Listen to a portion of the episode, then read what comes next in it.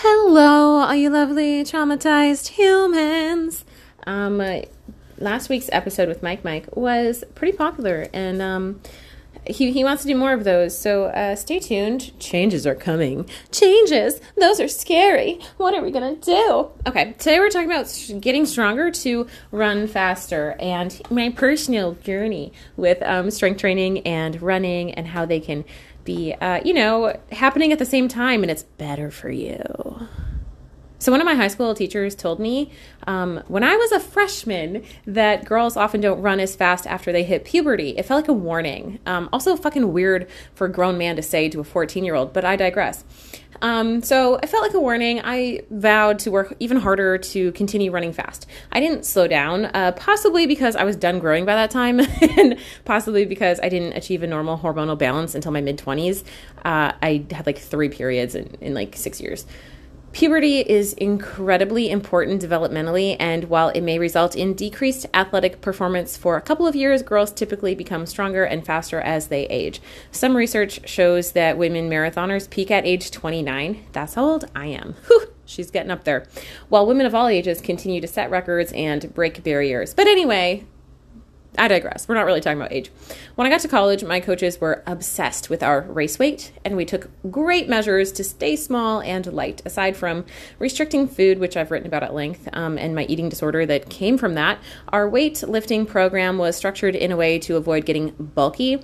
Um, they even talked about that quite often, the different ways we could avoid getting bulky. Uh, we lifted twice a week with the typical tools, barbells, kettlebells, etc. Nothing too heavy and nothing too complicated.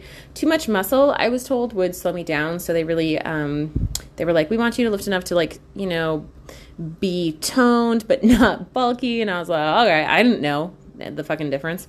What I didn't know at the time was that it's physiologically impossible to build bulk when when running a high volume. Like I was running the 60 at least miles a week, um, and it's nearly impossible to get bulky when you're running that much.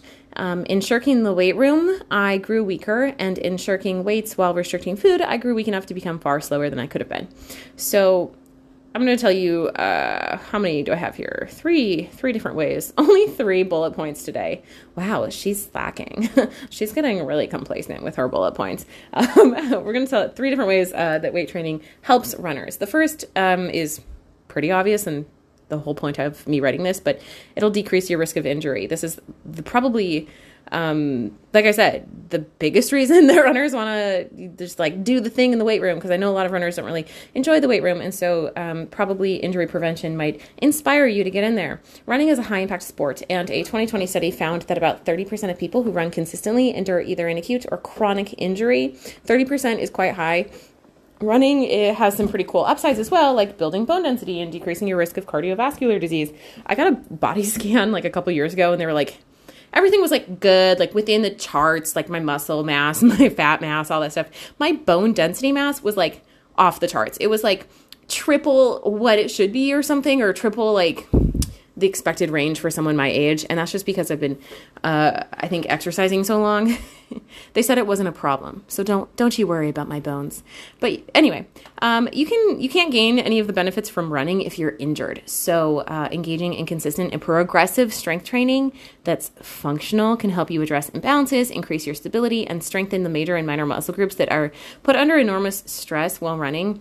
This is also pretty fucking timely because I just sustained a minor hamstring strain, and I'm kind of like, fuck, what have I? What was I doing that I shouldn't have? You know.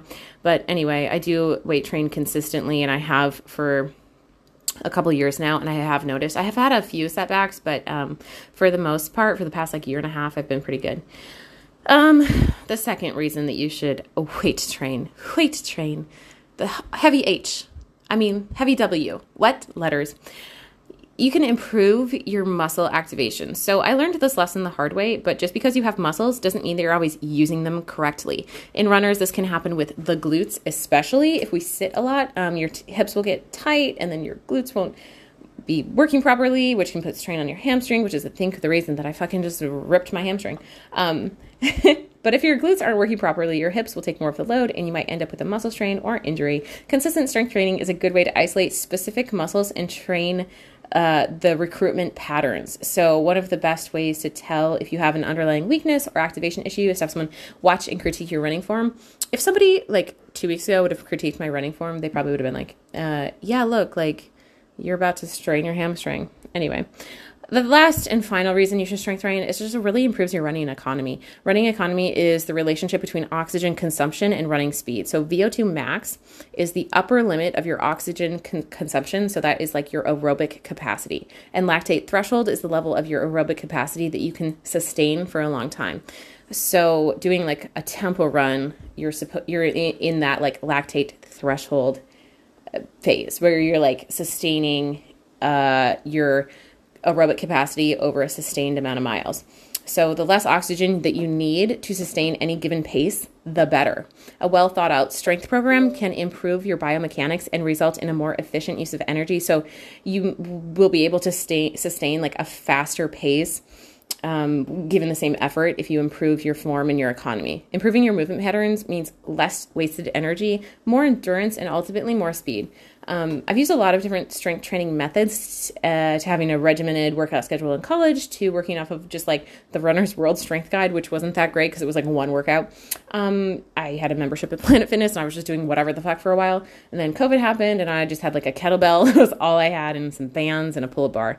But um, for a year, I've used, uh, I guess over a year now, I've used the uh, Ultimate Sandbags and have been training remotely with my trainer who's up in San Francisco. His name's Ben Beeler, and he has a ton of content um, on YouTube, so you can watch stuff without paying him. But um, I don't know, he's a great trainer. I do two hour long sessions a week, working off of a dynamic and flexible plan. He just sent me like an updated plan for my um, hamstring injury, which I believe I'll be back to running in about a week. It's pretty minor. Um, but I send Ben videos of movements I want him to review, and I like that my program is tailored to my needs. That's probably the best way to strength train. Um, over the past year, I've seen and felt my body get stronger, slowly and progressively, just more toned. Um, and in the past year, I've run thousands of miles and avoided serious injury. I've had like very minor things pop up, um, but consistent strength training has made me a more resilient, more efficient, and overall stronger runner, and just helped me be more consistent as well. Um, prior to getting really consistent with strength training, I would have like all these like minor little setbacks, which weren't like giant injuries, but they were frustrating because it would just like I'd have to take a few weeks off now and then I'd run and then I'd take a couple more weeks off. You know, it was hard to be consistent, and consistency is, um, you know, the juice. It's the juice. juice. Um, okay, so things I linked to get your ultimate sandbags. Uh, I paid about, I don't know, it was like 250 bucks maybe for my set, and then um, I filled them with sand, and sand is very cheap, just like a few dollars at like Home Depot. I literally went in there and bought two 50 pounds, 50 pound bags of sand and I just carried them. And I was like, like two different workers were like, ma'am, would you like a cart? And I was like, no, I got it. And then I get to the checkout and I was like, I should have got a cart. Um, I was just like, I was just carrying 100 pounds, which is dumb. Okay. Um, and then Outside Magazine published a really comprehensive article on how to, um, the best ways to strength train for runners and like endurance athletes. It was pretty good. Um, and then I linked Ben's uh, YouTube page so you don't have to go searching for it. You're welcome. Bye.